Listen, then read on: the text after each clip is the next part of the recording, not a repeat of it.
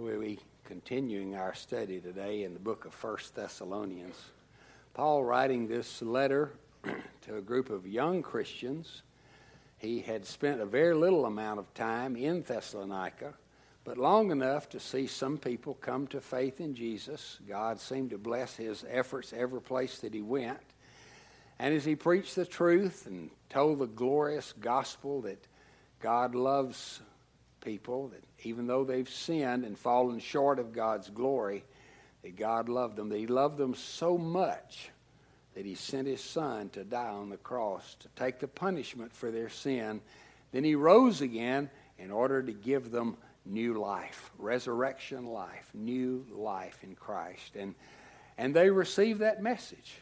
And then it's strange that people's lives can change, radically change, just by hearing the truth and receiving that truth, believing it and receiving Jesus as their Savior. That's what happened. That's what happened to me. It's what happened to you. If you're a Christian, that's the way you became a Christian. It wasn't by joining the church. It wasn't by getting baptized. Those, you, those things you did after you became a Christian. It was uh, because you trusted Jesus. An act of simple but meaningful, genuine faith. And so, Paul, in writing to these Thessalonians, he says to them uh, a lot of things that he said, but then he comes to chapter 4 and he addresses something that we need to hear again in our culture. And it almost, even as I've worked on this message this week, actually, actually the last couple of weeks, I thought this is this sounds almost strange today. But you'll see what I'm talking about. Look at 1 Thessalonians chapter 4, beginning in verse 1. Finally, then, brothers, we ask and urge you in the Lord Jesus that as you received from us how you ought to walk and to please God, just as you are doing, that you do so more and more. So he says, I, I want to conclude this exhortation I'm giving to you to urge you that just like you we taught you how you're to walk. And I know that you are walking in that way, but you need to do it even more and more. And I just want to take just a minute here. You know, when it comes to Christianity, there is talk and there's walk. It's easy to talk. In fact, there's lots of people that talk Christianity. But the Bible makes it clear that it's not our talking that God is as concerned about as it is our walking. The early Christians referred to becoming a Christian as, as being followers of the way. The way Jesus was called the way. He said, I am the way. And so to become a Christian was to be a follower of the way. But the way you follow in the way is by walking. You take one step at a time in a right direction.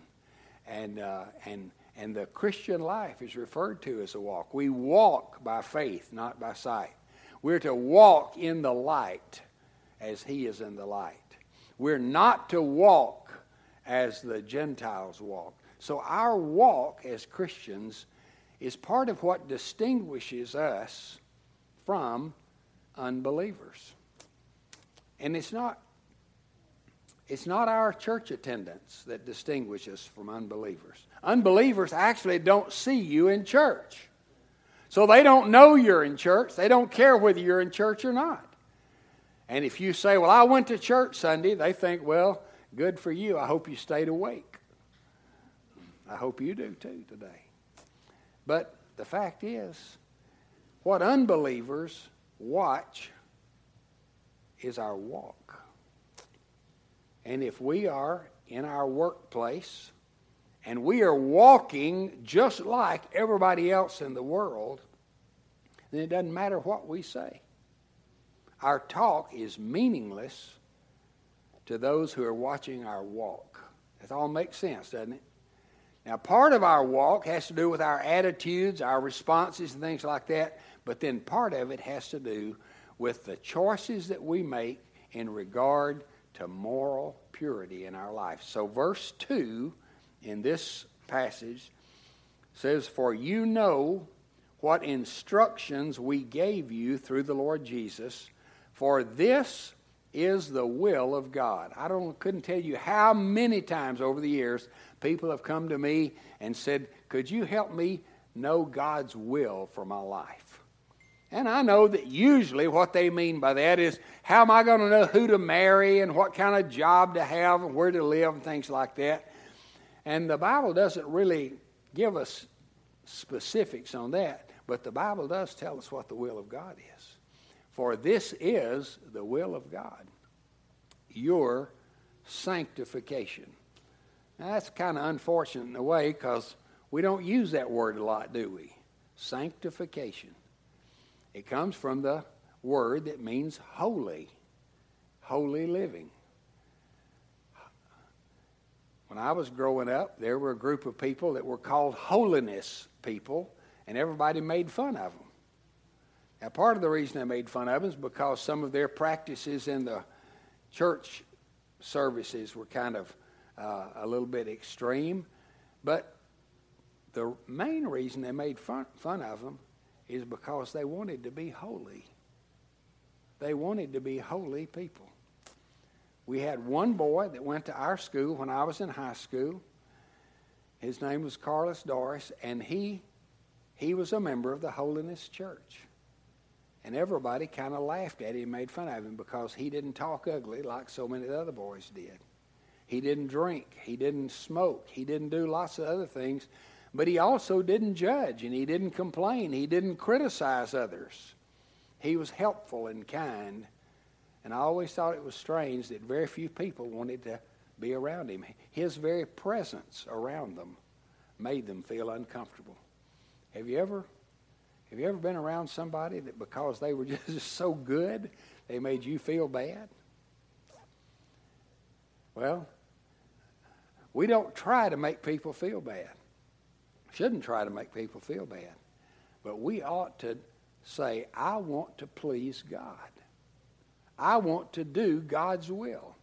And he says, God's will is your holy living that you abstain from sexual immorality.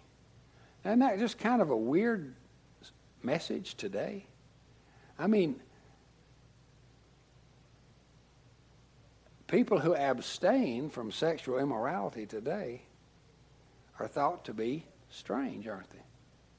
I mean, high school students, even, but especially by college, by the time they're in college, people almost expect to be involved in sexual immorality.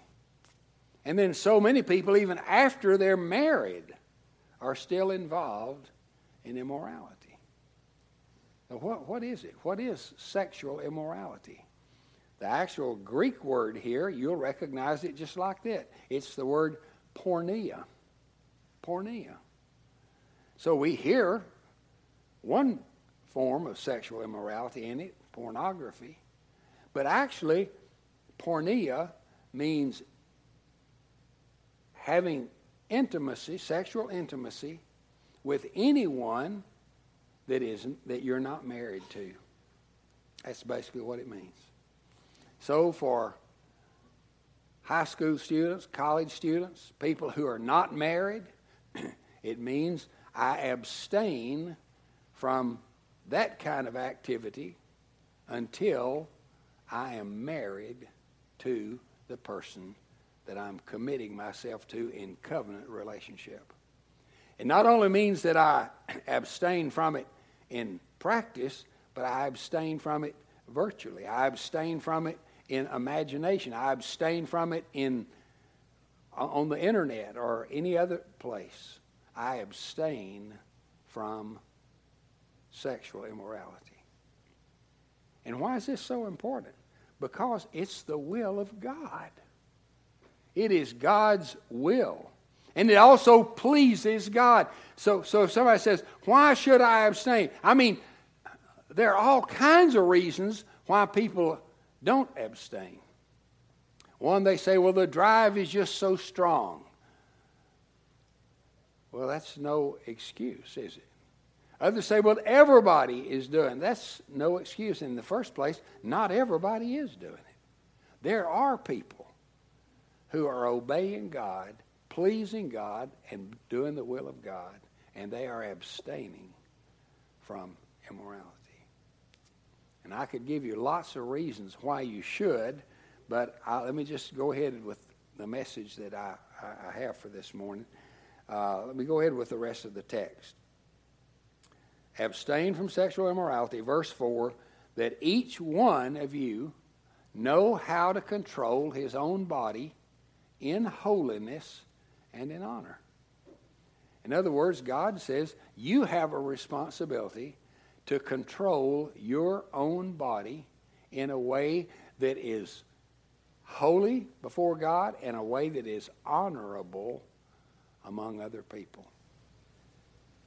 Not in the passion of lust like the Gentiles who do not know God. I ask you this question young people, single people, married people. Do you know God? He said, people who don't know God, like the Gentiles who don't know God, they practice immorality. But he says, you know God. And therefore, you should possess and control your body in holiness and in honor. Continue. that no one transgress and wrong his brother in this matter, because the Lord is an avenger in all these things as we told you beforehand and solemnly warned you. For God has not called us for impurity, but in holiness. Well, there's that word, that holiness, just appears over and over and over again in this passage, doesn't it? And by the way, it does all throughout the Bible. We worship a holy God.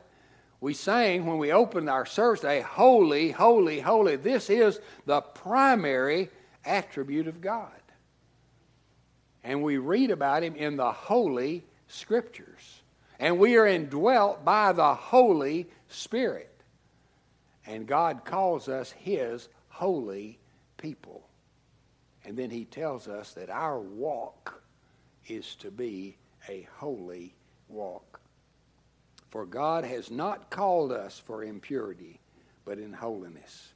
Therefore, whoever disregards this disregards not man, but God, who gives his Holy Spirit to you. So, why? Why should we live a pure and a clean and a holy life in the area of sexual relations and intimacy? Well, and of course, for one thing, we already said because it pleases God.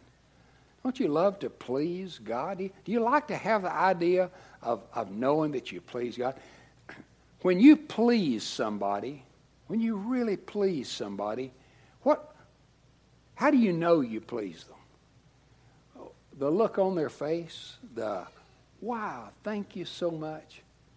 I'll just tell you, I love to please my wife. I love to do things to surprise her. I love to kind of figure out what she, what I think would really, really make her go, wow. And uh, just this last week, I bought some peaches. And I peeled and cut up those peaches. And to be able to take her a bowl of peaches, already pitted and sliced and got a little cottage cheese in it. You know, she likes that, and I don't know why, but she does. And uh, messes up the peaches as far as I'm concerned. But I carried her a bowl in there. She didn't know I was doing it. I walk in, I say, Here, honey, I brought you some peaches. And she, it pleased her. And she just, oh, thank you, honey, thank you. I love that. Don't you love to do that?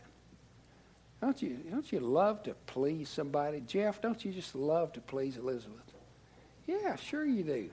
And Elizabeth, you probably love it when he pleases you, don't you? Yeah. And and if we love to please one another, if we love to please our parents, we love to please our children. You you girls, don't you just love to please your mom? Do you love to do something? You surprise her. She comes in from a hard day and you've cleaned the house all up and you've got things done. And she walks in and she goes, oh, oh, and she just wants to grab you and hug you and squeeze you and thank you. That happened pretty often. Yeah, okay. And uh, we love to please people that we love. Well, if we love to please people, how much more should we want the approval, the approbation, the, the, the, the wow of God? And for the idea of saying, God says, that pleases me. I know I heard somebody say one time that we're not supposed to try to please God. We're supposed to accept His side. Well, I, hey, I, I'm all for it. I've already talked about the gospel. But the Bible said of Jesus, God said, This is my beloved Son in whom I'm well pleased. You think the Father smiled when he said that? And there are several passages in the New Testament where the Bible talks about how that we ought not to please our own self, but we please God. And I want to please God. I want to go to bed at night and feel like that I can look up into the face of my Heavenly Father and He smiles and says, Well done. That pleases me.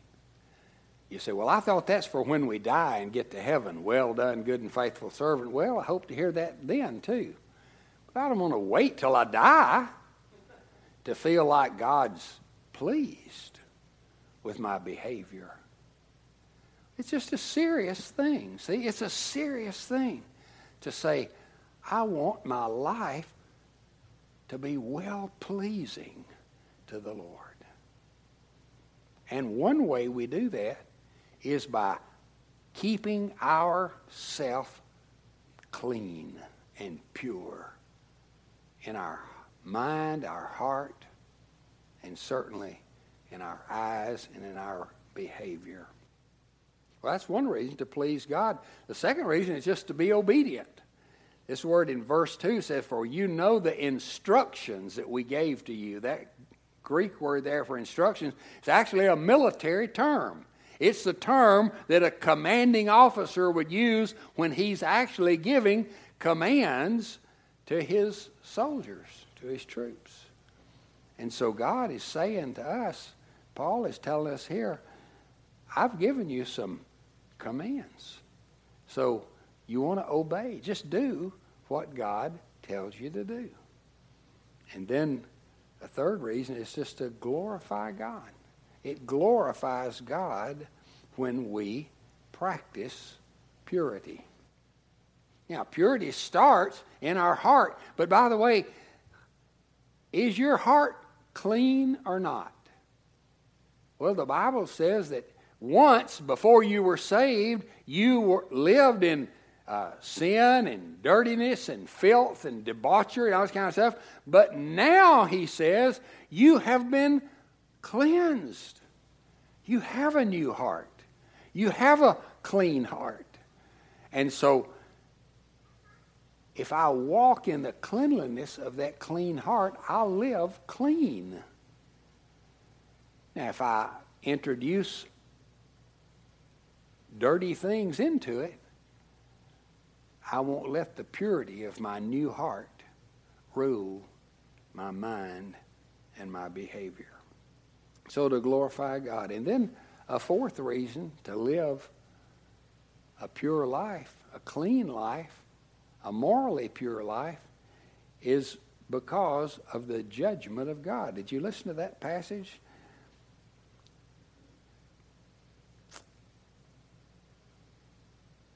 Let no one transgress this wrong and, and wrong his brother in this matter, because the Lord is an avenger in all these things.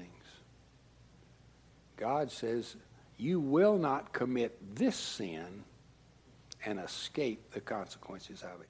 We're told in another place that all other sins are sins that are done outside the body. But this sin, when I act immorally, I'm sinning against my own body. and I'm sinning against other people. Says, Let no man transgress and wrong his brother in this matter. And I just uh, say to young men, single men, do not try to persuade or entice a, a girlfriend to violate their convictions and the Lord's command. And I would say to the girls, do not entice a man to violate his convictions and the Lord's command because we sin against our brother when we do that. And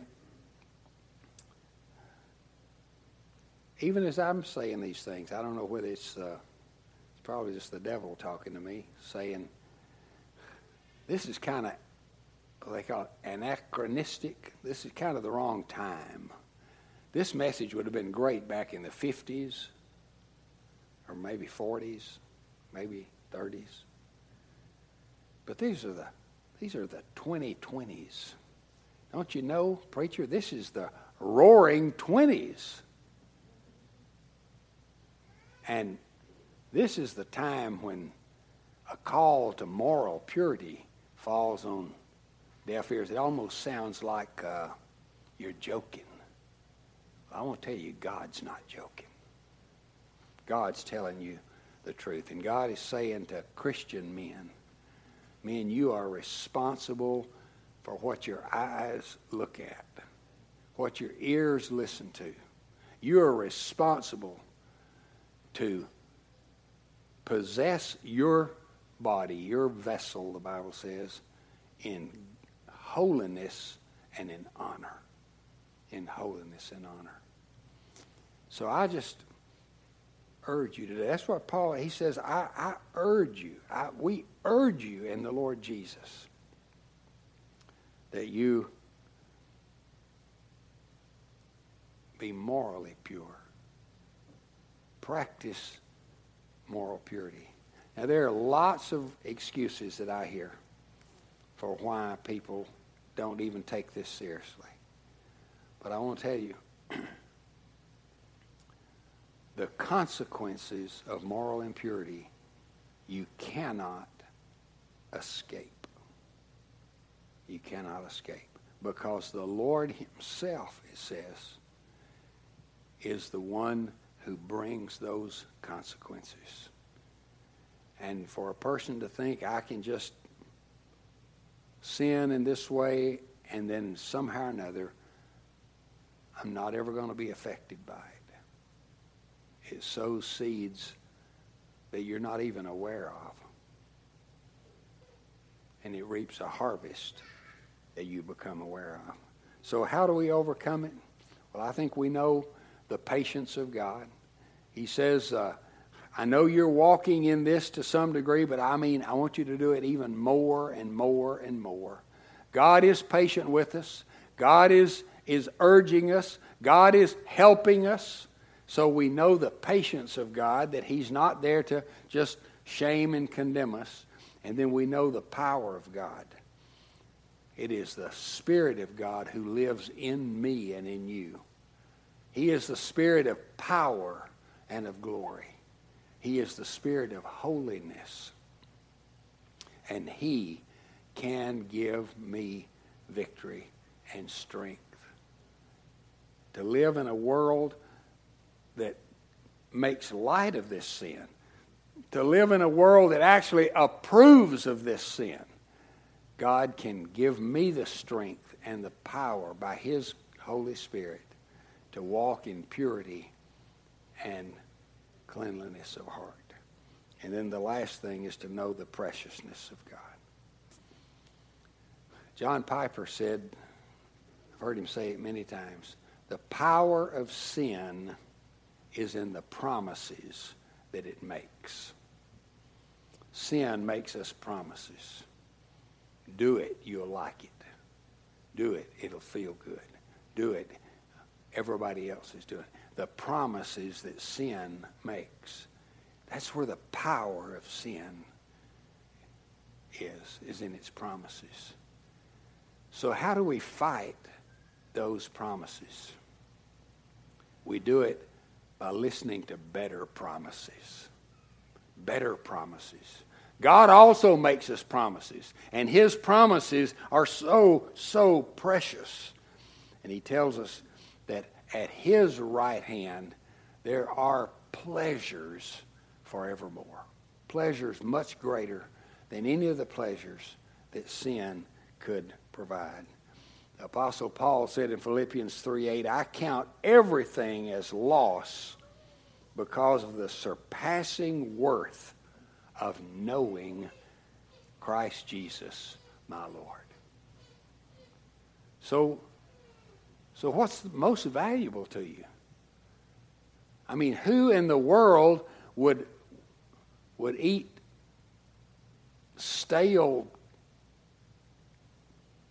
bread, moldy, stale bread, when they could have Twinkies, or they could have steak, or they could have something really, really good. How do we, how do we make our choices? It's we look at this is what sin promises, and sin always promises the best up front, and we never read the fine print. God offers to us His best, but His best lasts forever, forever. No fine print.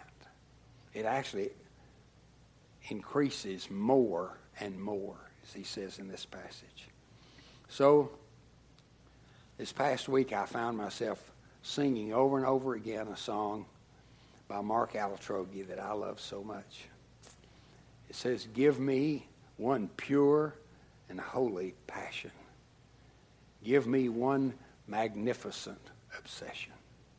Give me one glorious ambition for my life to know and follow hard after you. To know and follow hard after you. To grow as your disciple in the truth. This world is empty, weak, and poor compared to knowing you, my Lord. Help me follow hard after you. That's what I would ask. You know, we don't fight sin by focusing on sin. In fact, if you try to fight sin by focusing on sin, it just makes you want to sin. We fight sin by focusing on Jesus. And as we are satisfied with Him, then suddenly all the promises of satisfaction of sin become ridiculous. Does that make sense? Does that make sense? So, my appeal to you today is I urge you that as you've received from us how you ought to walk to please God, this is the will of God. Even your sanctification. And that you abstain from sexual immorality. Let's pray together. Heavenly Father, I would ask you, let it be our prayer to give us a, a holy passion one holy passion.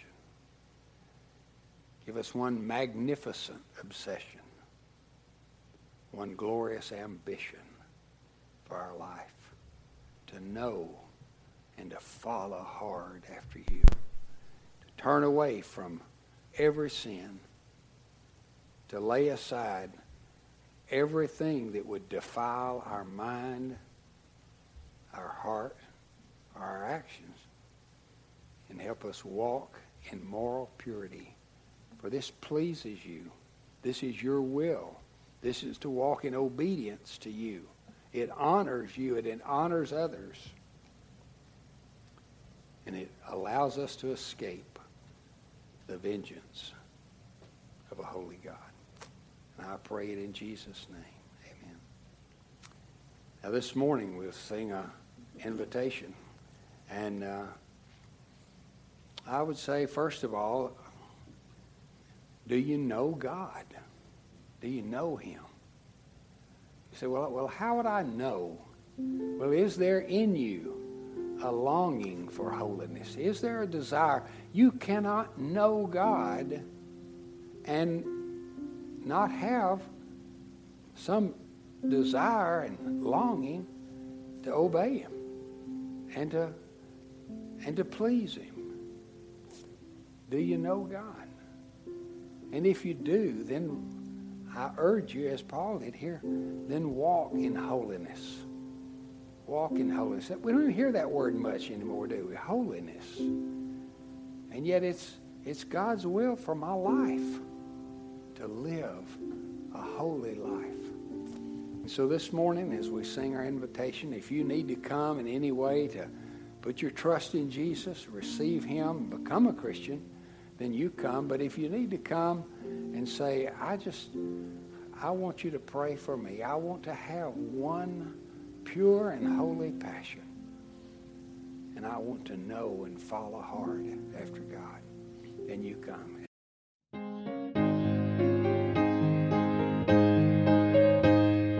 Thank you for listening to today's podcast.